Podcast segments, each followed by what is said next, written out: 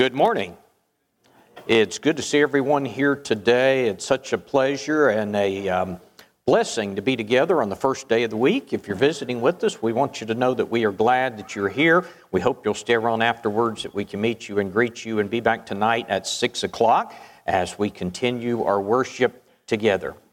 Have you ever had that experience where you can't remember if you took your medicine or not? This morning I got here to services, and for the life of me, I cannot remember if I took my medicine. And so I thought if I haven't taken it, it's going to be bad. If I take another dose, I'm going to be extremely drowsy. And so I thought I better be safe and take the extra dose. And so I have had people go to sleep over the years while I was preaching. In fact, many, many people have gone to sleep over the years while I have been preaching, but I have never personally gone to sleep while I was preaching. and so, if that happens today, it will be the first time. I want to discuss a question this morning that is of the utmost importance. And that question is Is one church just as good as another? Now, many people would answer yes to that question. Many people would say, Just choose your church, and I will choose my church is the language they would use. And sometimes you will see signs that will say, attend the church of your choice this Sunday. In fact, it used to be very common to see signs such as this. I was driving down the interstate one day, and on the back of a semi truck, the two doors that closed had this sign on the back Attend the church of your choice this Sunday. And that seems like the American way. We are all about choice. When it comes to food, it's all about choice. If you don't like McDonald's, then you can go to Wendy's. If you don't like Wendy's, then you can go to Burger King. And someone else will come along and say, Well, I will take a Krystal Burger any day over the ones that you have mentioned. But you know, in the realm of fast food, that's okay. You can have your place, and I can have my place, and that is perfectly all right. But the question this morning is Is it all right when it comes to the matter of the church for you to have your church and me to have my church, as, as we would use the language? Because, you know, I'm really not concerned about what America thinks about this question. I want to know what God thinks about the answer to this question. And if I could ask the Lord this morning, God, is one church as good as another? I wouldn't wait for him to answer me audibly because God doesn't reveal himself to us in that way today. But God has answered this question for us, and he's answered it emphatically, and he's answered it clearly in his book, the Bible. And fortunately, both in the Old Testament and the New Testament, we have a glimpse of how God would answer the question is one church as good as another? Romans chapter 15 says, Whatsoever things were written aforetime were written for our learning. Now, when he mentions that, he's talking about things in the Old Testament. The things that were written in the Old Testament were written for our learning in the New Testament period in the church. And so, what we're going to do this morning is we're going to go back to the Old Testament to lay a foundation and draw some principles to help us answer the question in the New Testament church age is one church as good as another? We're going to begin with the question this morning from Genesis chapter 4 Was one sacrifice just as good as another? Now, you remember the story Cain and Abel, both of them brought sacrifices to God. And the Bible tells us in verse number three that Cain brought of the fruit of the ground an offering unto the Lord. Abel also brought, but he brought of his flock, the firstlings of the fat of his flock. Now, I want you to notice they both brought a sacrifice. They brought two different things. One brought an animal sacrifice, one brought a, a grain sacrifice from the ground. But I want you to notice the Bible says that the Lord had respect unto Abel and his offering, but unto Cain he did not have respect. Now, here's the question was one sacrifice just as good as another sacrifice in the eyes of God in Genesis chapter 4? Or was it the case that one was acceptable and the other was rejected? Now, to ask the question is to answer it if you read the text because it comes right out and says Cain's offering was not respected, it was not accepted by God. And so we start and we ask the question this morning why? Why did God not accept Cain's offering? And in Hebrews chapter 11 and verse 4, the Bible says, By faith, Abel offered a more excellent sacrifice than Cain. Now, what does that mean? By faith. Well, we learn in Romans 10 and verse 17, faith comes by hearing, and hearing by the Word of God. And so, what that means is God had said to them, they had heard from God what they wanted, and we learned that Abel offered that, and Cain did not. Cain offered that which was not a bloody sacrifice. In Hebrews chapter 9 and verse 22 says, Without the shedding of blood, there is no remission of sins. And this is what we want to get it mattered to God whether Cain brought the specified sacrifice. God didn't look at it and say, well, you know, one sacrifice is, ju- is just as good as another, as long as you were sincere, as long as you had me in mind, as long as it was sacrificial, it's okay. I'm not going to make a big deal over it. That is not what God said. All right, let's look at a second principle or account from the Old Testament. This is from Genesis chapter 6, and we want to ask the question Was one wood just as good as another wood when it came to building the ark? Now, in Genesis chapter 6 and verse 14, God said to Noah, Noah, I want you to make an ark out of gopher wood. Gopher wood. Now, was one wood just as good as another? Did, did Noah have the right, did he have the luxury to say, well, God said gopher wood, but wood is wood? You know, I think I'm going to choose knotty pine instead. Or I think I'm going to use cedar wood because we're going to be in this ark a long time and cedar smells really, really good. And my wife likes cedar, and so that's the way we're going to, to do it. Friends, Noah didn't have the right to change the wood. One wood was not just as good in the eyes of God as another. Well, what about this? Could Noah have changed the size of the ark? Was one size just as good as another? If you look at verse 15 of Genesis chapter 6, the Bible says, This is the fashion that you shall make the, the ark. The length of the ark shall be 300 cubits. The breadth of the ark shall be 50 cubits. The height of the ark shall be 30 cubits. Now, did Noah have the right to say, well, God said this specific size, these specific dimensions, but you know, one size is just as good as another. I know he said 300 cubits in length, but I think 250 would be sufficient. You know, we're still building an ark and it's still the right kind of wood, and God is just not going to get all worked up over 50 cubits. You know, what kind of God do you think he is? Can't you imagine hearing someone say, the love of God is bigger than 50 cubits? Can't you hear somebody say that? But Noah knew the answer to the question.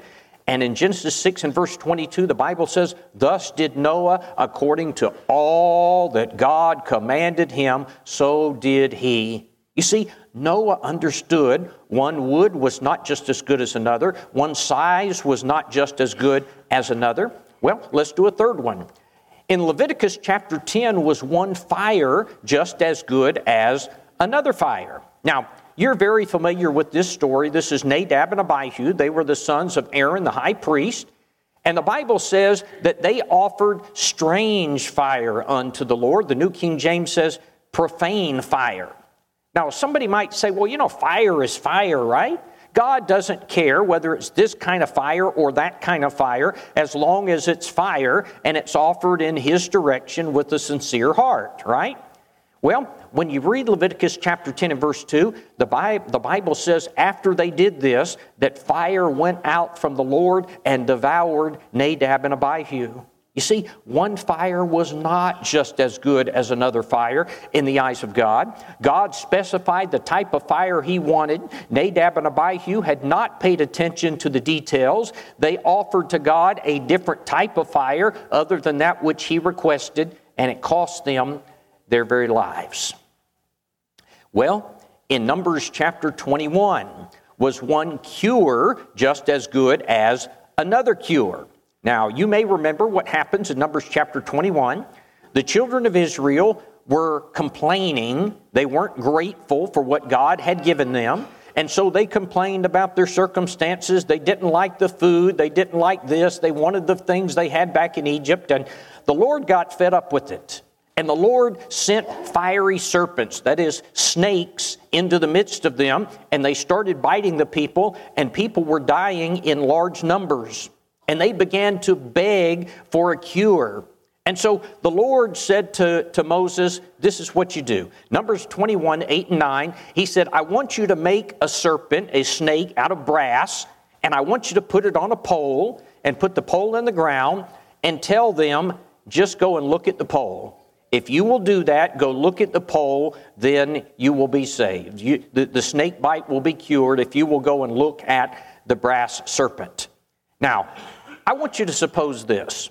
Suppose that someone, one of these Israelites, heard this information and he said, Moses, do you think you and your little group of people who look on this brass serpent are the only ones who are going to be cured of the snake bite? Do you really think you're the only ones? What would Moses have said if someone had said that to him? I don't know what he would have said. He might would have said, I don't know what to tell you. God said to look at the brass serpent. That's the only cure he ever mentioned. And so for us to try to come up with an alternate cure is without divine authority. And if you think that that is arrogant or narrow minded, I don't know what to tell you. I can't help that. All I know is God said if we're going to be healed, this is how you do it. The one and only way that God gave us was this. If we're going to be healed by the snake bite, we've got to go and we've got to look at the brass serpent. One cure was not as good as another cure. Well, in Joshua chapter 2, was one house just as good as another house? Now, you may remember in Joshua chapter 2, you've got the account of Rahab the harlot. Rahab, because she had helped the spies, they made a deal with her. They said to her, When we come to attack the city, if you and your family will go into your house and you will hang a red ribbon a scarlet uh, um, cord out of your window, then we will know that it's you and we will not attack or kill anyone in that particular apartment, that particular house.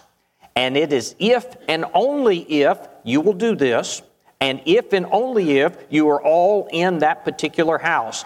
Joshua 2 and verse 18 says, You shall bring your father and your mother and your brothers and sisters and all of your father's household into your house. That is, don't let them stay in their own house. Take them into your house and make sure you hang a scarlet cord from the window. Verse 19 says, Whosoever shall go, shall go out of the doors of your house into the street, his blood shall be upon his head, and we will be guiltless. But whoever is in the house, that is the one specific location that is your house, the one with the scarlet cord, that is the only location. If they leave that, then we're not going to be held responsible because we told you. Now, here's the question Was one house just as good as another house? What if they said, well, we were in the one next door? And, you know, we also had a scarlet cord, but, but it was next door. It was not her house. Was one house just as good as another house for those who wanted to be protected, or was there one and only one place that God promised they would be spared? Here's another one. Was one God just as good as another God in 1 Kings chapter 12? Now, in 1 Kings chapter 12, we have King Jeroboam. King Jeroboam was the original mass marketer to people who want to have things done their own way in religion. You know, we have folks today who will formulate a church based on survey results. That is, they will go out into the community and they will say, What would you like to see in a church? What kind of church do you want? And whatever people say they want, that's what they do to make people happy. Well, Jeroboam was kind of the first of the kind. Whatever worked, whatever it took to keep the people happy, that's what he was going to do.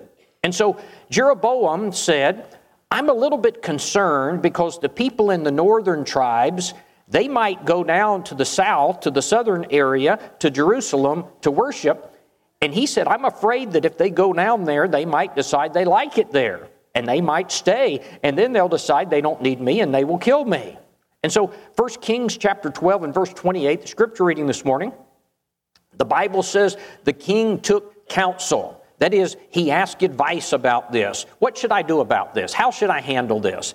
And then, based on the advice he got, he made two golden calves. And he said to the people, It is too far and too inconvenient to go way down to Jerusalem. He said, I've made you two gods. I've put one in Dan, one in Bethel. That is two different locations so that it is convenient. And he said, These are the gods who brought you up out of the land of Egypt. Now, here's the question Was one God just as good as another God? In 1 Kings chapter 12 and verse 30, the Bible says this thing was a sin. It was sinful for Jeroboam to suggest that one God is just as good as another God, and that the God of heaven was no different from these gods that he had come up with.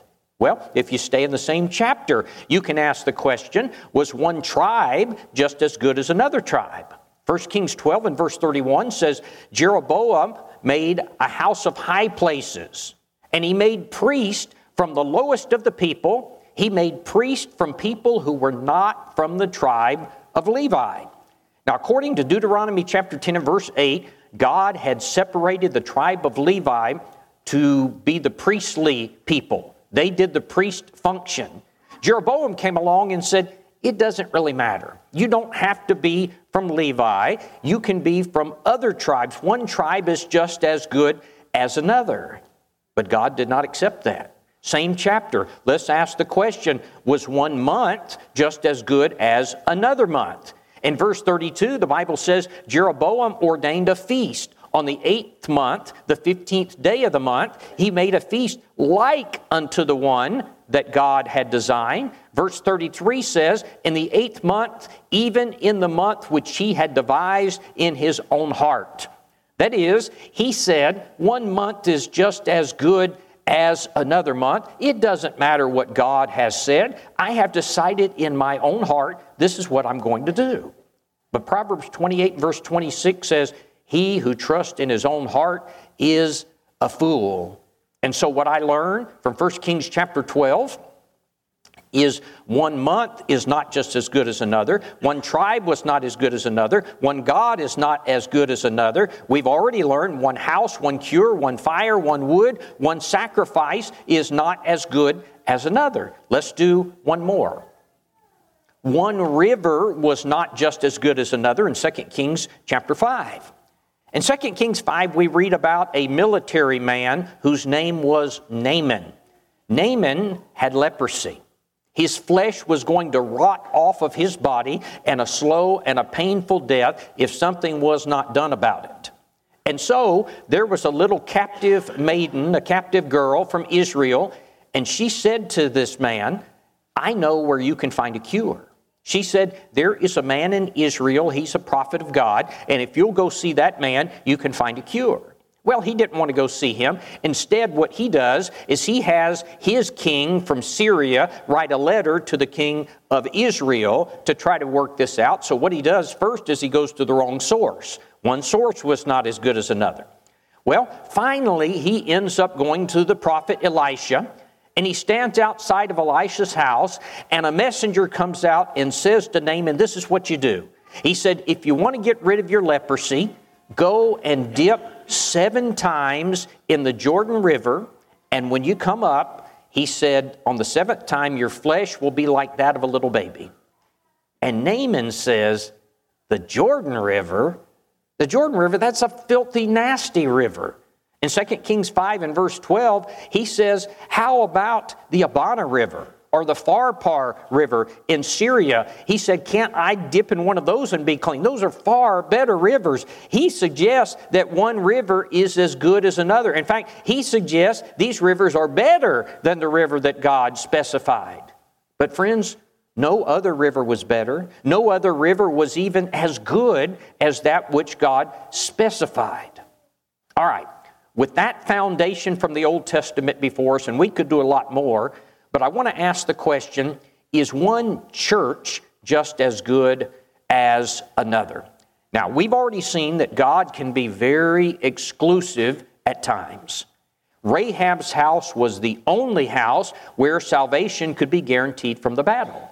The church of God is called the house of God in 1 Timothy chapter 3 and verse 15, and it is the only location where salvation from sin will be guaranteed. And if you're a member of that church and a faithful member of that church, then you are guaranteed that you will be safe on the day of judgment. Friends, in Ephesians chapter 1, we're going to find a list uh, that identifies God's body and God's church as the same thing. In fact, throughout the book of Ephesians, we're going to find some things to help us answer the question is one church just as good as another? In Ephesians chapter 4, there are seven ones that are listed. He says in Ephesians 4 4, there is one body, one spirit, one Lord, one faith, one baptism, one God and Father of all. And then he mentions one hope of your calling. So we can ask the question is one God just as good as another? Well, we've already answered that. The answer to that is no. Is one Lord just as good as another? Is one Jesus, in other words? The answer is no. Is one Spirit just as good as another? Of course not. 1 John chapter 4 and verse 1 says, Beloved, believe not every spirit, but try the spirits, test them, because many false prophets have gone out into the world. Well, if one God is not as good, one Lord is not as good, one Spirit is not as good, what about the other ones listed here? Let's ask the question is one body just as good as another? I don't know if you've ever been asked this question before, but I've been asked this question many times in my life. Does a person have to be a member of the Church of Christ in order to be saved? Have you ever been asked that question? How do you answer that question? You don't want people to get angry at you. How do you answer this? You don't have to be mean spirited, but I want to suggest to you a couple of possibilities. One way that you can answer this question is this you could say, Well, friend, that is an excellent question. Let me ask you this Do you believe that everyone in the world is going to be saved? Well, no, I don't believe everyone is going to be saved. Well, how do you determine who's going to be saved and who's not going to be saved? Is it just by human opinion? Do you say these are going to be saved, these are not going to be? Well, no, I don't believe that. I, it's, it's based on the Bible. It's, it, the Bible tells us. All right, then I would say we're on common ground.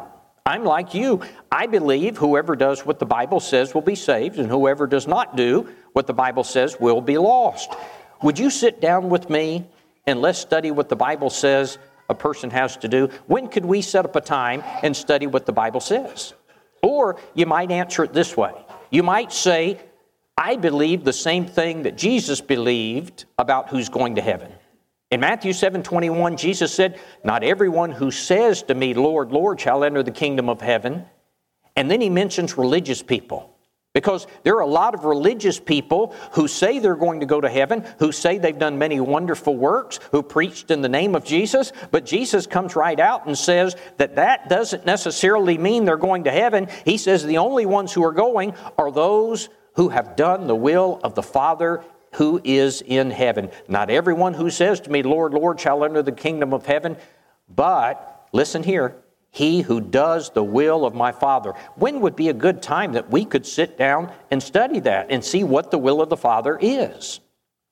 When you get to the book of Ephesians, you're going to find three simple passages that really help us to answer the question is one church as good as another?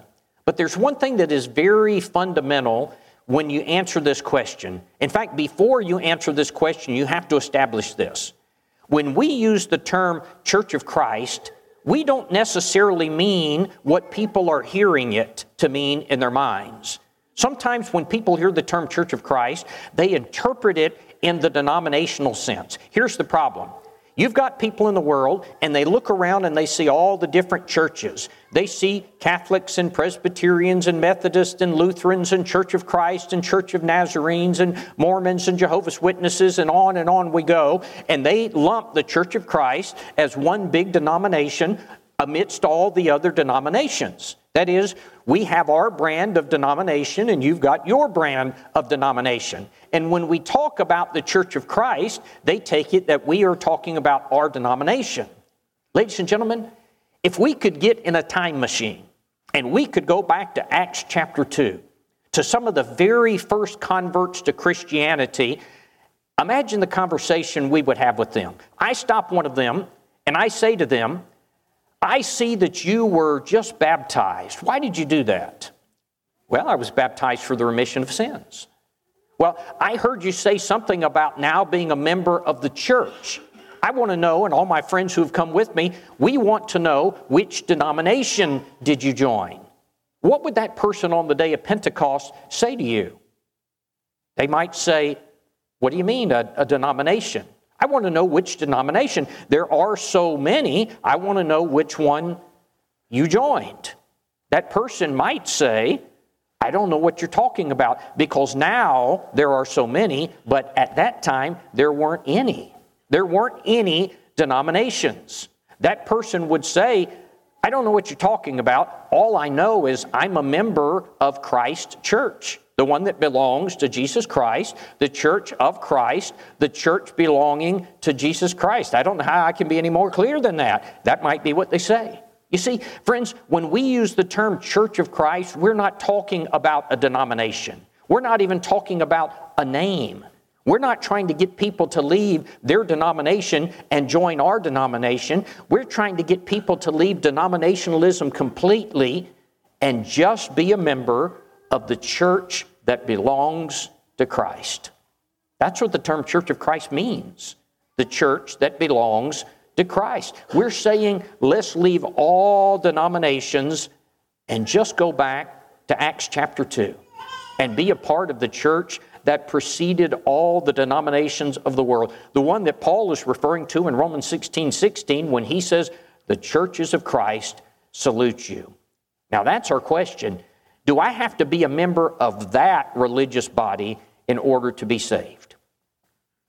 I want to close out with these three verses from the book of Ephesians that will help us answer this question this morning. The first one is from Ephesians 5 and verse 23. Now, sometimes I ask people to picture this in their minds, but since I'm using PowerPoint, I'm going to put this up here for you. I want you to look at this circle. This circle this morning represents the body of Christ. I want you to let it represent the body of Christ. Next to this body of Christ, we have a stick man. This stick man is standing outside of the body of Christ. Is that significant? Yes. If you saw my saw the sermon I did recently, you already know why. But the circle is the body of Christ. The man is standing outside of the body of Christ. Now here's our verse, Ephesians 5:23. For the husband is the head of the wife, even as Christ is the head of the church, and he's the savior of the body. He's the head of the church, the savior of the body. Now I want you to think about this man. He is standing outside of the circle. The circle represents the church, which is the body. Only those who are in the body, who are in the church, are going to be saved, but this man is outside of the body. So, what does this man need to do? He needs to get into the one body. That is the body of Jesus Christ. And I say one body because we already noticed in Ephesians 4 and verse 4, there's only one body. So he can't opt to go stand in another circle. I could draw lots of circles. He can't stand in any of those other circles. He has to stand in the one that is the one body. All right? Now I want you to listen to another passage. This is Ephesians 1 and verse 22. The Bible says there that God has put all things under Christ's feet and given him to be the head over all things. Now listen carefully to the church, to the church, which is his body.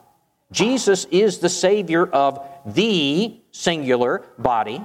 A man has to be a part of the body in order to be saved. If he remains outside of that body, he will be lost. And according to this passage, the body is the church. The body and the church are the same thing, they are interchangeable. And so Ephesians 5:23, Christ is the savior of the church, which is his body. He is the savior of the church of Christ.